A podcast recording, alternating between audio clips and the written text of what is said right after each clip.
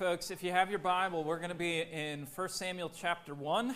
Uh, we're continuing uh, our series, House of Prayer, looking at specifically our, our value of vulnerable communion. Part of vulnerable communion with God is, is looking at our prayer life.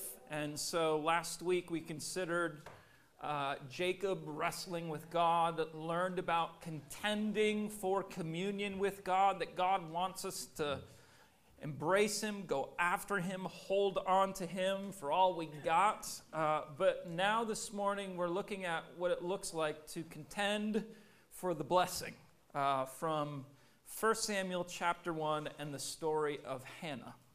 So, 1 Samuel chapter 1, I'm going to begin reading in verse 1 and we're going to go through verse 20. 1 Samuel chapter 1. The word reads There was a certain man.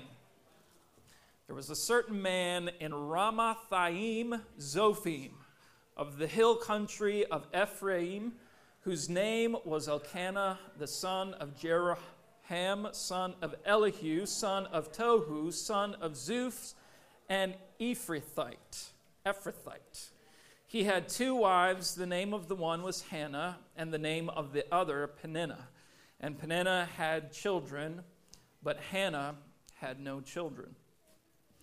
Now, this man used to go up year by year from his city to worship and to sacrifice to the Lord of hosts at Shiloh, where the two sons of Eli, Hophni and Phinehas, were priests of the Lord. On the day when Elkanah sacrificed, he would give portions to Peninnah his wife and to all her sons and daughters. But to Hannah he gave a double portion because he loved her, though the Lord had closed her womb. And her rival, Peninnah, used to provoke her grievously to irritate her because the Lord had closed her womb. So it went on year by year. As often as she went up to the house of the Lord, she used to provoke her. Therefore, Hannah wept and would not eat. And Elkanah, her husband, said to her, Hannah, why do you weep? You know, here's the husband jumping in. It's like, dude, not helpful. Not helpful. Hannah, why do you weep? And why do you not eat? And why is your heart sad? Am I, yeah, like, just stop, Elkanah, just stop. Am I not more to you than ten sons? Oh boy. After they had eaten and drunk in Shiloh, Hannah rose. Now Eli the priest was sitting on the seat beside the doorpost of the temple of the Lord. And Hannah was deeply distressed and prayed to the Lord, and she wept bitterly. And she vowed a vow and said, O Lord of hosts, if you will indeed look on the affliction of your servant and remember me and not forget your servant, but will give to your servant a son, then I will give him to the Lord all the days of his life. And no razor, that's the conditions of being a Nazarite, no razor shall touch his head. He will be fully devoted to the Lord. As she continued praying before the Lord, Eli observed her mouth. Begins to remind you of Romans chapter 8. Hannah was speaking in her heart, only her lips moved, and her voice was not heard. Therefore, Eli took her to be a drunken woman. And Eli said to her, How long will you go on being drunk? Put your wine away from you. But Hannah answered, No, my Lord, I'm a woman troubled in spirit. I have drunk neither wine nor strong drink, but I have been pouring out my soul before the Lord. Do not regard your servant as a worthless woman, for all along I have been speaking out of my great anxiety and vexation.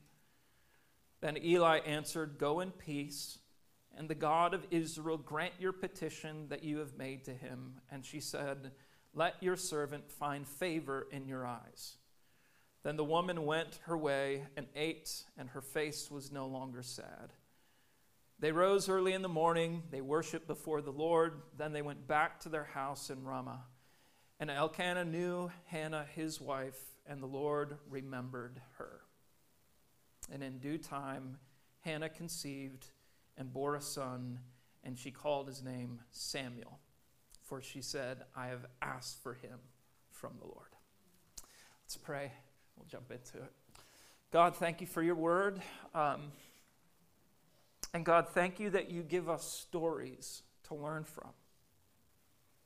Thank you that you're a good dad in the sense that you don't just put the rule chart out there and here's all the things you need to do and not do, and, but you give us story so that you might, again, lay our hearts bare, that we might kind of get the experiences of others and be able to track it on our own life and say, yeah, we felt like that before. And if you've been like this in those situations, you will be like it again you will be the Lord of hosts Almighty for us as well. But God, we do ask that you would help us to be a people who contend for blessing.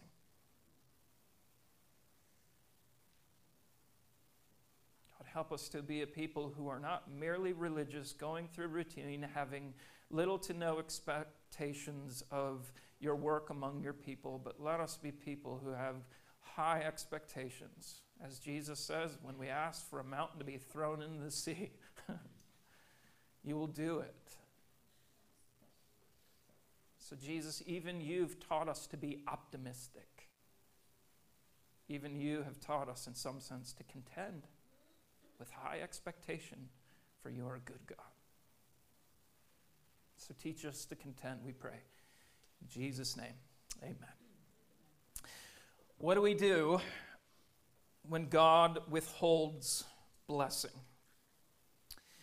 And what do we do when God withholds a blessing that, for all intents and purposes, seems as though God would want that for us? Like it's good stuff. It's not as though it's just some you know crazy selfish desire that you're that you're yearning for. No, it's a it's a good desire, and even God would say, "Oh no, this is rightly to be desired." What do we do when God withholds that blessing. And what do we do in those moments when, in fact, God has given us in His Word some what are seemingly even naively optimistic texts, like Matthew 7, verse 7, which says, Ask and it will be given you, seek and you will find, knock and the door uh, will be open to you. Or Matthew 18, Verse 19 Where two or three come together in my name, whatever they ask in my Father's will, it will be given to them. Or Matthew 21 21, if with faith you say to that mountain, be cast into the sea, it will be done. Right? What do we do when, right, we have sought blessing, even good blessing. God is seemingly withholding that blessing from us, and yet God seemingly is saying in His Word, like, hey, you ask, and I'm going to give it to you because I'm the Father of lights. I'm the one who cares about all these different needs and actually wants to meet your needs. What do we do? Folks, I don't know about you, but in these moments where it seems like God withholds blessings from us, I am oftentimes tempted to doubt God's character. You know, we begin to like get all in our heads about either God's goodness or his power. He must not be all powerful to do the thing that I need him to do, or he's just not all good that he would want to do the thing that I need him to do. We begin to get in our heads about God's character. We begin to doubt him. And I do think for us, uh, I don't know if it's a Western thing or what, but it seems as though we struggle not so much with the idea that God is all powerful, but we, we, we struggle with the idea that God is all good when God is seemingly withholding blessing from us. That's the struggle that we often find ourselves in. And, and folks, I just want to I just want to get a little gritty with you this morning.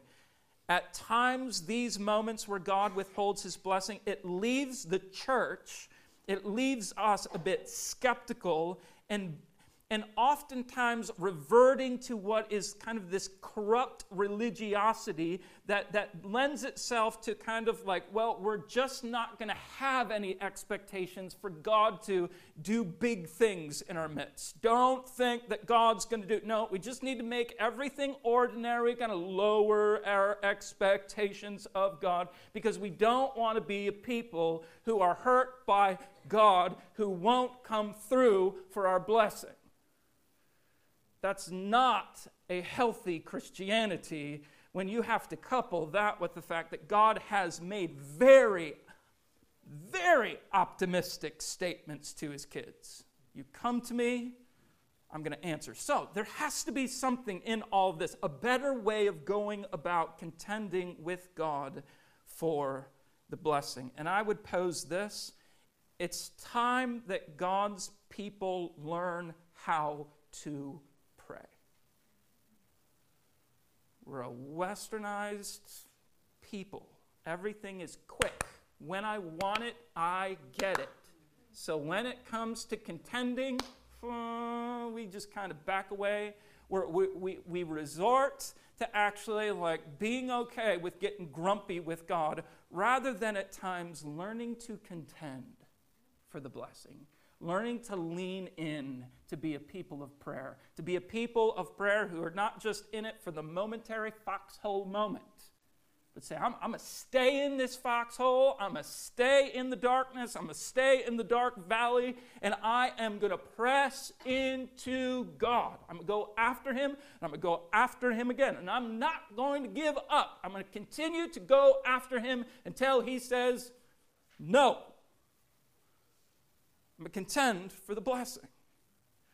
Folks, I don't know about you, but I think, I think, pastorally, my burden is that we may not really understand what prayer is all about.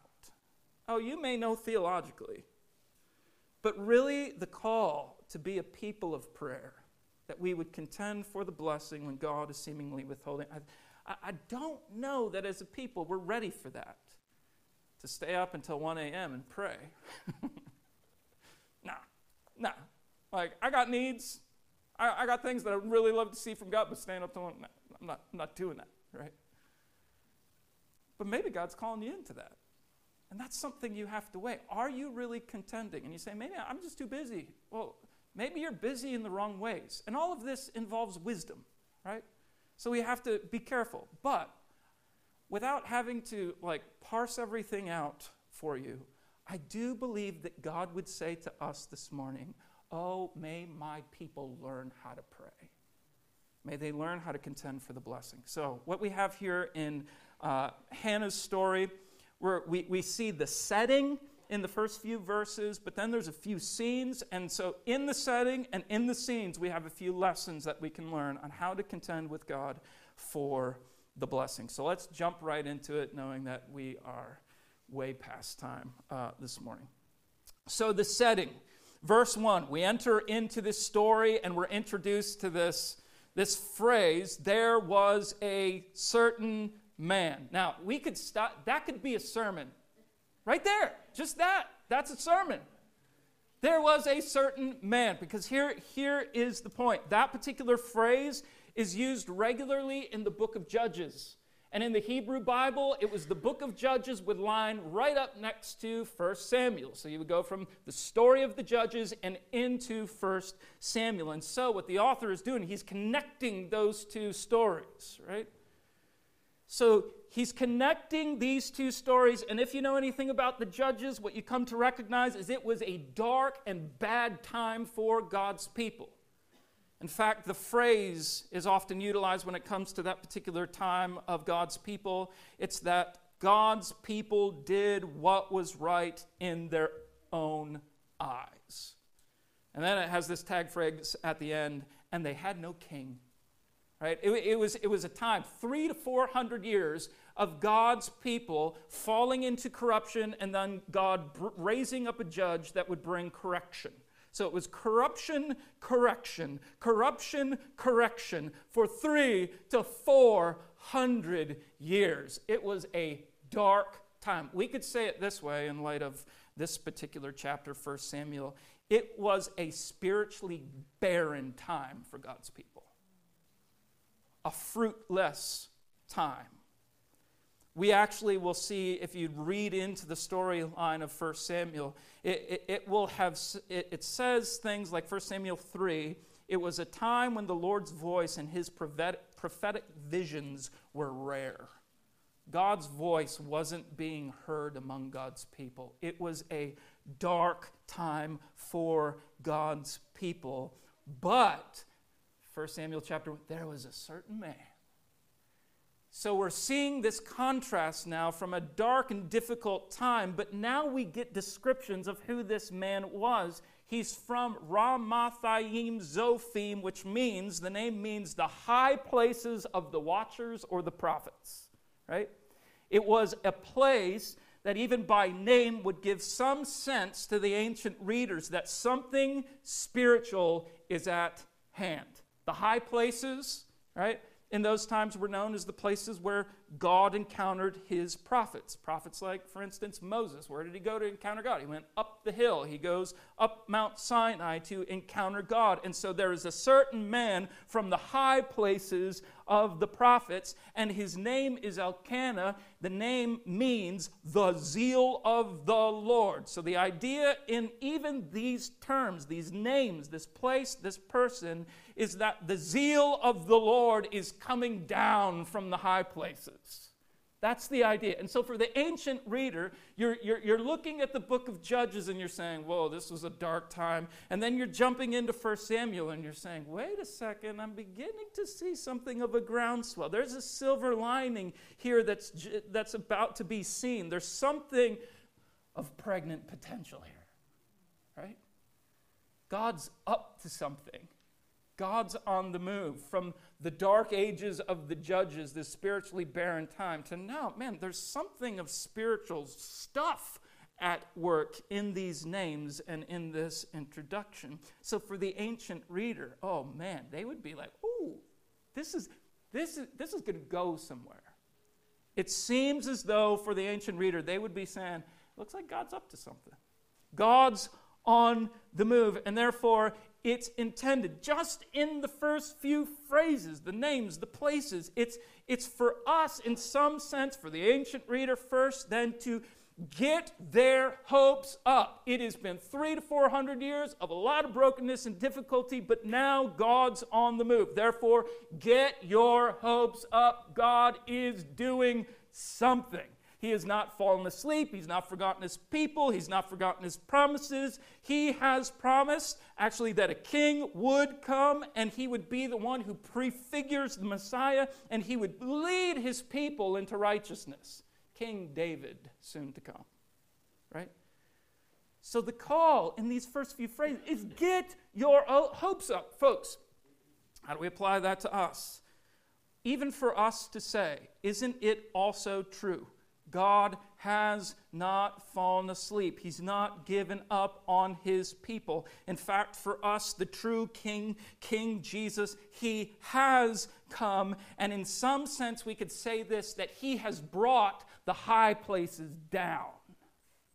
He has brought them into our dark valleys, right? The presence of God has been brought down into our circumstances through Jesus. He has brought the high places down. He's brought the kingdom to earth. He's torn that curtain so that we might now know the presence of God, have relationship with God, and enter boldly into his throne room, that we would know the benefits of relationship and communion, that we would immerse ourselves in the truth of who God is, knowing that God actually wants to make himself manifest through us.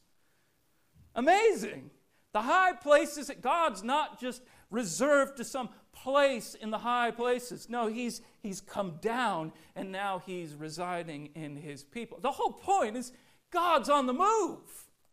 When you step back and you see the story, God's accomplishing great and wonderful things, and he intends to accomplish great things through his people. For the king has come.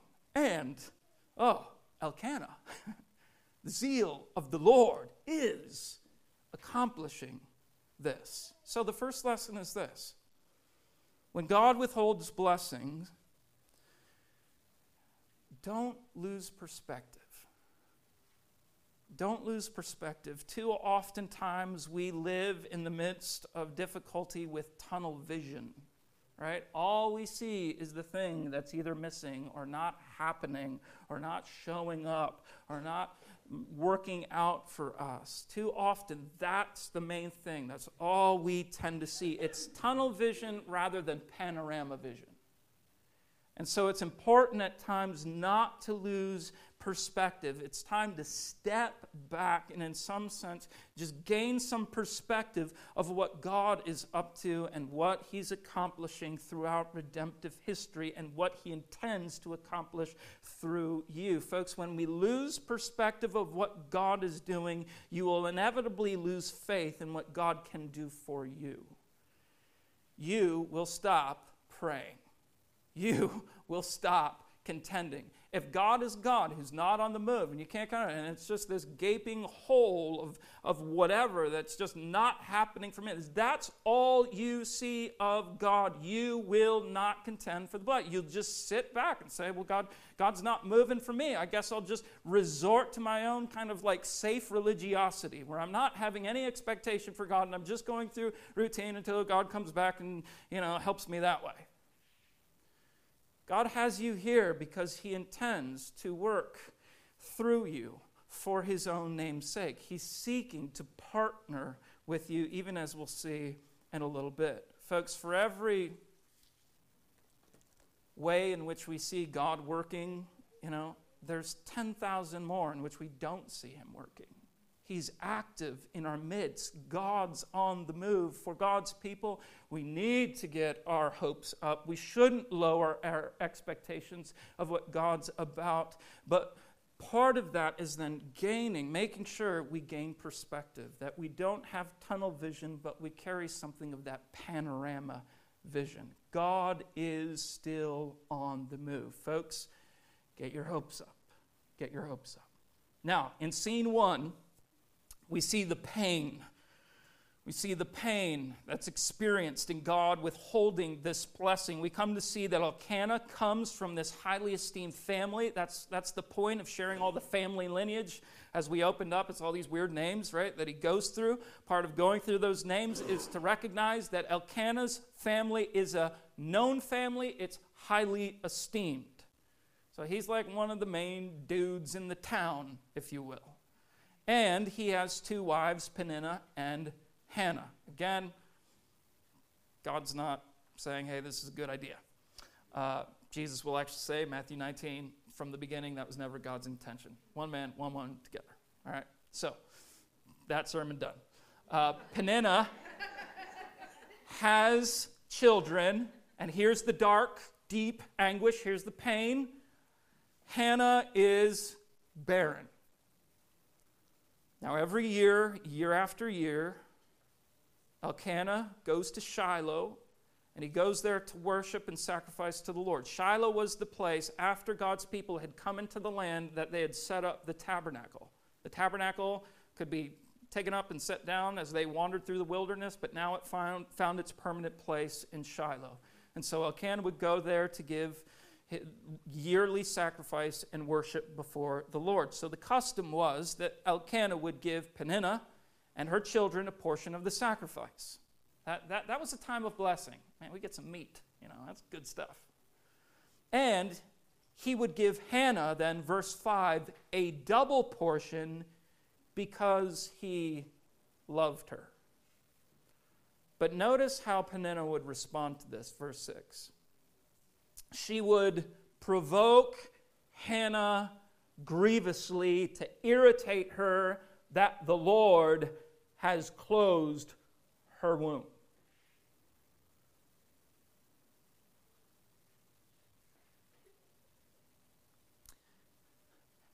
Peninnah is a type. If I can just go here without setting it up and using that extra time. Peninnah is a type of Satan. She is exploiting the pain, she's exploiting the weaknesses of Hannah. And, and it's not just like trying to say, hey, you're not adding up to what Elkanah would, would desire of you and want of you, or, or, or she's not just saying, hey, you're not, you're, you're, you're not you know, being what ultimately his family would, would need in order to remain this renowned and good family. You know, it's not just that she's putting all that shame into Hannah's face. But in some sense, even from the text, we recognize that one of the strategies of Peninnah in coming against Hannah is actually taking the goodness of God and throwing that in her face.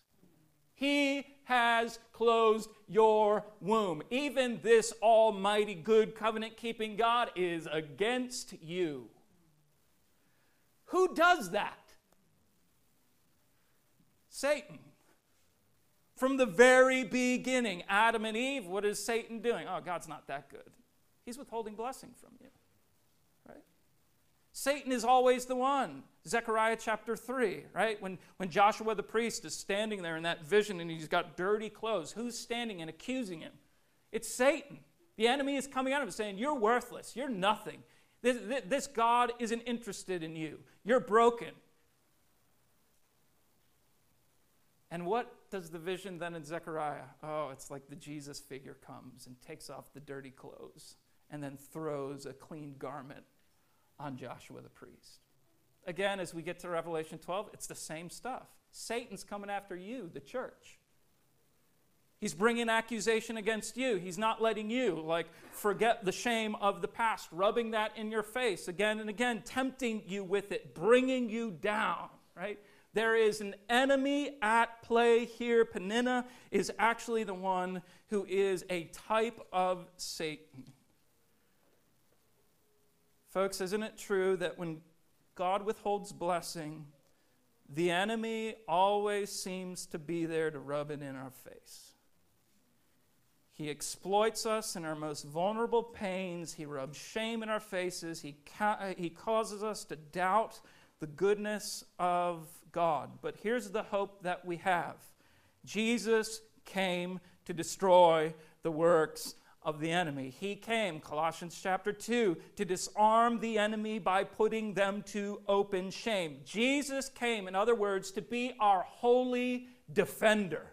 For every accusation, for every ounce of shame, for the pain that we endure, Jesus says, I am standing there with you. I am your foreguard, your back guard, your side guard. I am your holy defender. It's who he says he is for us. And therefore, the, less, the second lesson that we can see is this is that, yes, when God withholds blessing, we should expect spiritual warfare. Expect it. You say, well, you know, isn't that getting a little like, you know, into fantasy, in the fantasy world of the Bible? No, from beginning to end, God says, this is a reality. There's an enemy who stands against you. He loves to exploit our weaknesses. He loves to uh, take our most sensitive vulnerabilities and, and, and, and work doubt into our minds as to the goodness of our God. He won't let us forget it. And, and, and, and then, if it's, if it's not to shame you for whatever is not happening, then it's to cause you to shame God. He, again, he'll put question into your mind as to the goodness of God. The goodness of God can become this bitter thought when things aren't working out. He will turn your heart from God. And therefore, the call, Ephesians 6 stand firm, O Christian. stand firm. There's going to be a battle, but it's not against flesh and blood. Peninnah ain't the problem. there is someone behind all of that right? We wrestle not against flesh and blood, Christian. When God withholds blessing, in other words, it's time to armor up. Right? It's time to armor up. It's time to put the, the promises of God to work. It's time, in some sense, to pull out that Bible, the sword of the Spirit. It's time to put on that breastplate of righteousness, of purity. It's time to put on Jesus. It's time to hold up that shield of faith. It's time to go to battle. When God withholds blessing, we should expect spiritual warfare. It's not time to sit back. And I know that's a hard thing because we're exhausted. We're exhausted.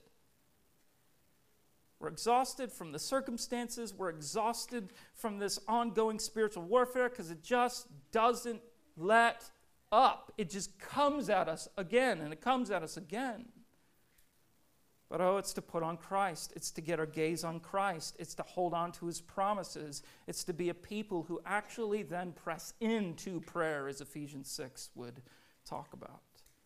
When God withholds blessing, folks, expect spiritual warfare. Now, the second scene that, that we have unfolding here, oh, and this is something beautiful.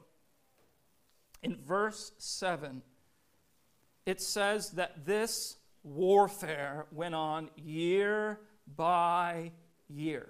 It was a long, it was a difficult battle, but the text implies that year after year, Hannah would not eat. Year after year, she would fast. Elkanah would bring a double portion, demonstrate his love and care to her, but she would not eat it. She would fast in these moments. Fasting, folks, is what we do to keep our desperation focused on God and to keep focused on our desired blessing. Right? It's a way to keep all other joys from getting in the way of, of, of one contending for the blessing. Fasting was part of then her warfare. It kept the need and it kept her God front and center no other joy- enjoyments to distract in these moments. But she not only fasted, but after Elkanah, as we saw, is less than helpful in verse 8, verse 9, she prays to the Lord. It's fasting and prayer. This is how she's contending for the blessing. This is how she's going about it. She's fasting because she wants to keep focus on the need and keep focused on her God, but then she prays to the Lord. And it's assumed that this is just kind of a regular occurrence, but this particular time is a bit unique because there's Eli and he sees her lips moving but not saying anything. He assumes she's drunk. And so in this, in this time, the idea is that prayer was, was done out loud. That was a, you go to the temple or you go to the tabernacle there, you know, and, and God, God's people would pray out loud. Like we live in a time where it's privatized faith you know, it's this individual, like, I'll have my prayer time over here, uh, quietly. Right? That isn't the idea in, the, in these moments. It's that everyone would be praying and praying out loud, not necessarily, you know, super loud and being obnoxious about it, but everyone would be praying out loud. It was vocalized. It was getting God into the air, so to speak, right? So here she is, but she's not saying anything. And her mouth is moving, and so Eli thinks that she's drunk. But notice how then she describes her praying. She's defending herself against some of the accusations of Eli, but verse 15, she says this. She says, I have been pouring out my soul unto the Lord. The idea refers to this laborious prayer.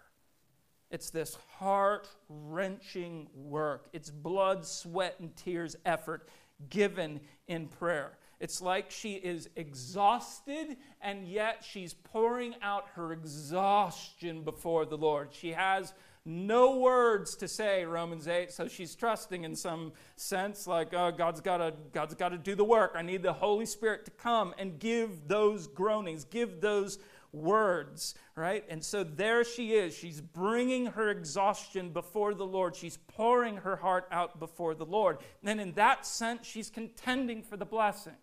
She ain't given up, right? And, and notice then the specifics of how she's contending in this prayer. She appeals to God's character, verse 11.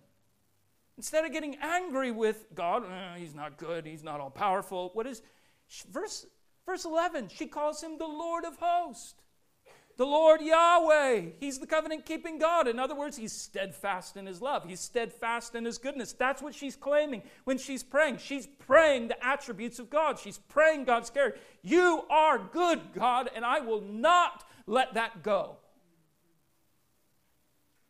And she calls him the Lord of hosts which not only is he good, he's the covenant keeping God, but he's also the Almighty One.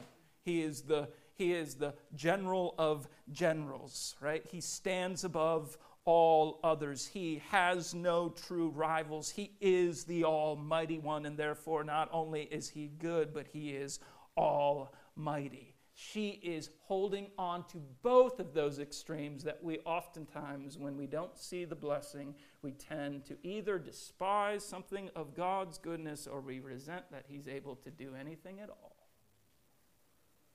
She's holding on to both, right? And in these moments, she's not only appealing to God's own character, but then, secondly, and, and, and, and this is startling, and I, I would just say this thrills the heart of God. She allows God to determine his purposes for the blessing before even having a child or having even any notion that she will have a child. She holds out the potential before God and says, You can own it if I can just birth it. You can have this son if I can just give birth to this son. In other words, she, she simply wants to partner with God in his purposes. She's contending for the blessing by praying her blessing into God's purposes. Like, here it is, just use me. Just use me as you want, but bring the blessing. You own it if I can just birth it. Folks, if you want to thrill the heart of God, well, that's it, right? Would to God that the church would learn from Hannah's example But again, I this is just like the burden that God has thrown on my heart. So I'm not going to give all the caveats that perhaps would be super pastoral in this moment. I'm just going to say it. I'm not sure that as a church we know how to prevail in prayer like this. Year after year, fasting and praying, fasting and praying, fasting and praying appealing to the character of God, holding on to his good, holding on to his might, and saying, God, I, I, will not give up on either of those things. I trust who you are, and whatever you choose to do, not do, oh God, let it be that it, it would be according to your purposes. Folks, when it comes down to it, fasting and prayer was not below the people of God in the Old Testament. Fasting and prayer was not below the people of God in the New Testament. So we shouldn't assume that we're above it. In other words, this is part of the Christian life that God calls us into. He calls us to prevail in prayer. He calls us to go deep with Him in prayer, to contend for the blessing, holding on to His character, His goodness, and His might, while at the same time saying, However you want to use me, let it be, and let it be ultimately for your purposes in our context, we're way too quick and easy, like just to get disgruntled with God. If we don't get the blessing now, well, now I'm angry with God, resenting his goodness, despising his power. And then what do we do? We, we determine to curb our pain with the enjoyment with every, of every lesser blessing.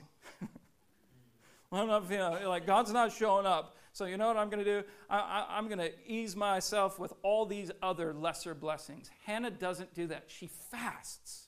So, those other lesser blessings don't get in the way. I'm going to go to battle with God in some sense, right? And I'm going to put all those lesser blessings to the side so I can contend for this. So I can stay focused on the need and stay focused on my God. This is lesson three. When God withholds blessing, God is calling you into partnership with Him. God is calling you into partnership with Him. Here, here's the point of that. That may be like a left turn for some of you, like, where did that come from? Um, the whole purpose of prayer, and notice, I, I, I say that recognizing there's a lot of mystery to prayer. It's like, God says some amazing things about prayer. And so there's a lot of mystery there. But what we do know about prayer is this that through prayer, through contending for blessing, through going hard after God, through fasting and prayer, God intends to partner with you. Right? The whole reason why he would say, ask and you'll receive, and, and seek and you'll find the door, you know, keep knocking, right? Because God's a good father. He loves to give good gifts. The reason why these kind of statements are said is so that we would keep on coming after God because God just doesn't want to give us things. He actually wants us to partner with Him in His grand purposes of seeing all things made new in Jesus. That's the whole point of Hannah, right? Hannah's saying, You can own it if I can just birth it. Right? God, in the contending for the blood, God brings us to the place of saying, all right, God, would you bring the blessing? But as you bring the blessing, I'm cool with however you want to utilize this for your purposes and your plan. God wants our hearts. He wants to partner, up for us to partner with Him. That's what prayer is all about. That's why Jesus gives us these grand optimistic prayers. That's why he appeals to the heart and character of the Father. Come after him, come after him, come after him, because God wants to partner with you according to his redemptive purposes. God will sometimes, in those moments of contending for the blessing, say yes. He'll sometimes say no. He'll sometimes say wait, but that ain't the point. The point isn't in the answer, the point is in the partnership. He wants you to partner with Him. He wants you to know something of His own heart, of His own desires. He wants you to press into Him, to prevail in prayer as a partner in His purposes. God wants you to partner with Him in His purposes. It's one thing to simply want from God, it's another thing to want things from God so that you can share in His heart and share in His purposes. While there's plenty of mystery in prayer, this is the stuff that we do know. God wants your heart, He wants to co labor with you so that you might even say, Oh God, you can have it if I can just birth it, right? If I can just play a role in what you're ultimately accomplishing. When God withholds blessing, God is calling you to partner with Him. Now, by way of conclusion, Hannah heads home from this particular trip, right? And they conceive. The miracle is brought, her womb is open. Now, maybe as we've gone through this story, you've been thinking about the physical blessing, right? Perhaps you're thinking, oh, yeah, that's the conception of a new life. It's this physical blessing that we should contend for, right? But pastorally, as I've gone through this story, um, while that's in my mind, of course, it's not necessarily the burden that I'm carrying. The burden that I've carried with this text is, is actually evidenced in what this story is ultimately all about. As you will see, Hannah will give birth to who? You know? What? Samuel? All right, good. Okay. All right, we're still, we're, we're still here. Good. All right. In God's purposes, Samuel will be the last judge. There's an end to this corruption, correction stuff.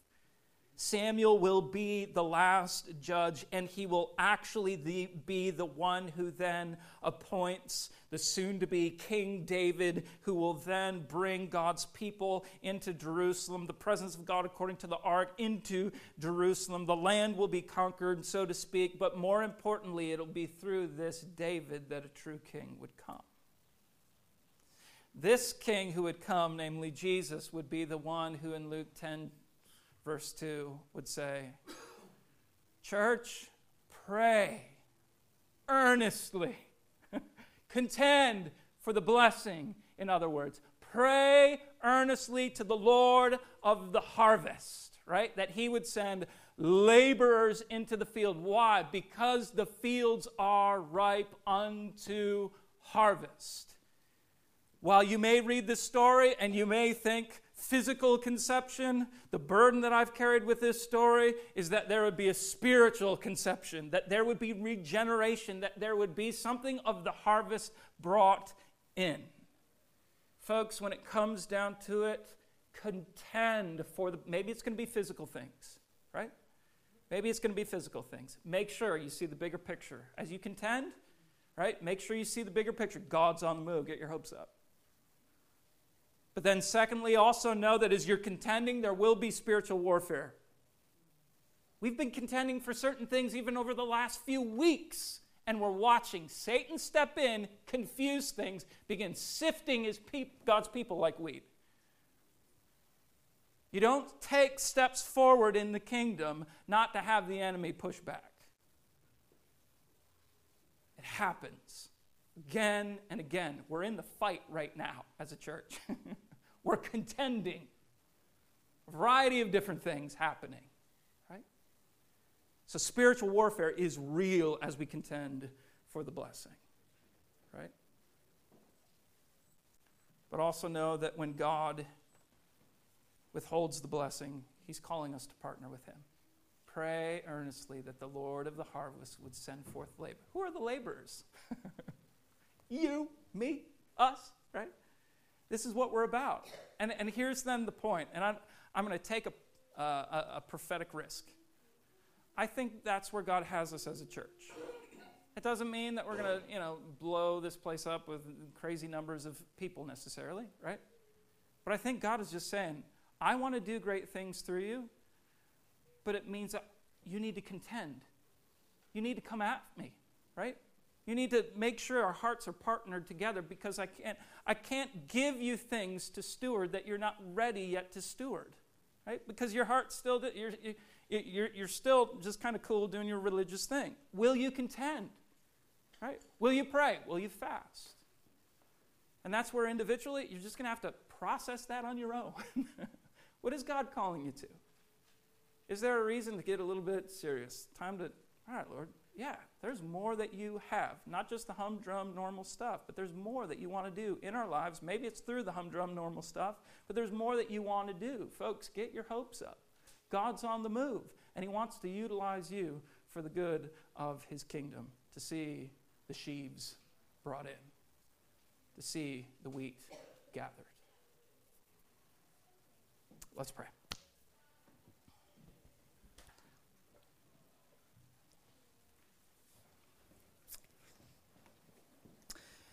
God, I pray even right now that you would grant uh, something of clarity for us. Grant something of clarity, clarity of mind, clarity of heart, where personally you're calling us to contend with you for blessing. God, bring those things to mind. Maybe it is prodigals, maybe it is just difficult situations that we face, maybe it is uh, even looking at the future and just not knowing what direction to take or how it's all going to add up or wh- what the next steps are. God, where, where we are confused, we want to contend with you for the way forward. We want to contend with you to see prodigals back home, to see circumstances resolved in your good graces. And Jesus, I pray I pray, I pray, oh God, that you would protect us from the evil one who would want to cause us to question either your goodness or your might.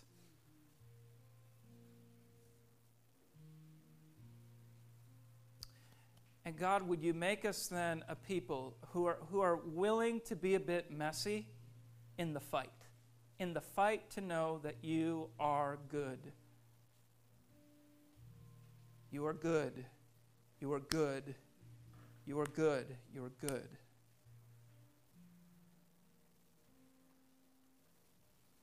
If there's different aspects where we're just asleep in our religiosity, shake us up, oh God. Shake us up. Help us to be like Hannah, who would set many of the enjoyments aside in order to focus on the one need and to focus on her good and almighty God.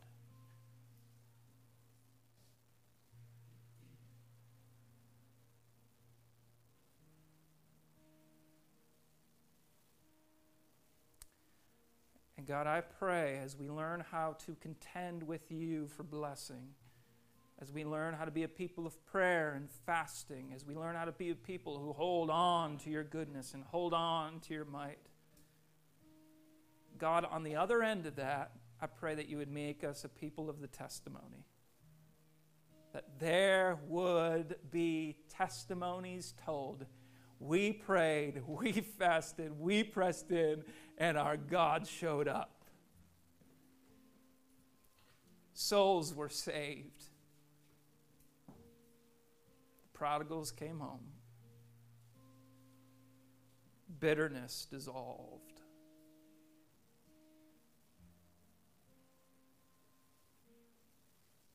Chaos was brought to peace. Oh God, make us a people of the testimony.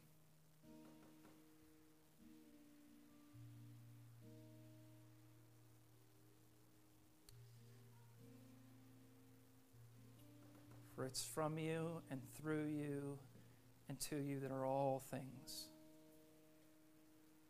You deserve the praise, you deserve the glory. So help us to contend, O oh God. In Jesus' name we pray. Amen.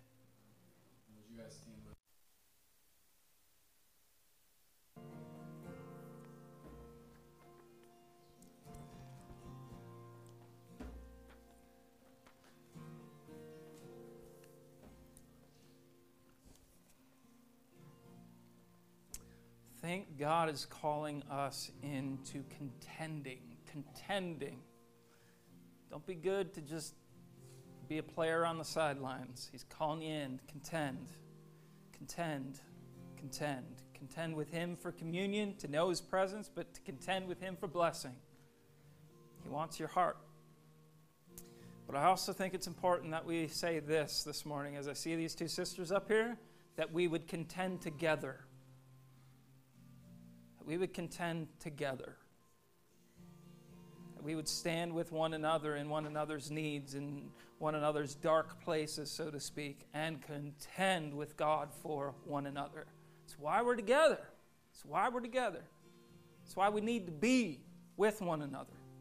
Not just showing up on a Sunday, but praying and interceding for one another and saying, God, I'm a, I'm a fight for my sister my fight for my brother and you. We're going to go hard after you for one another. We've been praying these ways. We've been fasting for these things. We've been going hard late in the night, praying, praying, oh God, make us a people who love on one another, intercede for one another well, step into one another's hurts and difficulties and darkness, and contend well for one another. Let it be. So I just want to close in prayer. If you want to linger afterwards, if you want to spend time up front, do whatever you got to do.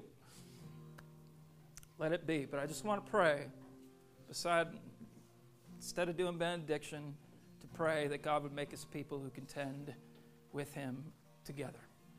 So, God, right now, we come to you. Thank you, Jesus Christ, that you have made us your body, hands and feet according to you who are the head. So you've woven us together in relationships. You've woven us together sovereignly that we would be a body in this locale, in this area, with one another in all our diversity, in all our different gifting, even in some of our different perspectives, but also then in our various different difficulties. So, when a part of the body hurts, the body hurts. So, God, may it be then that we step in, care for one another well, and contend for the blessing for one another well. So, make us a people. Make us a people who contend well together. That Jesus, we might grow up into maturity, into the head who is you. Glorify your name as we contend for the blessing we pray. In Jesus' name, amen. Grace and peace to you guys.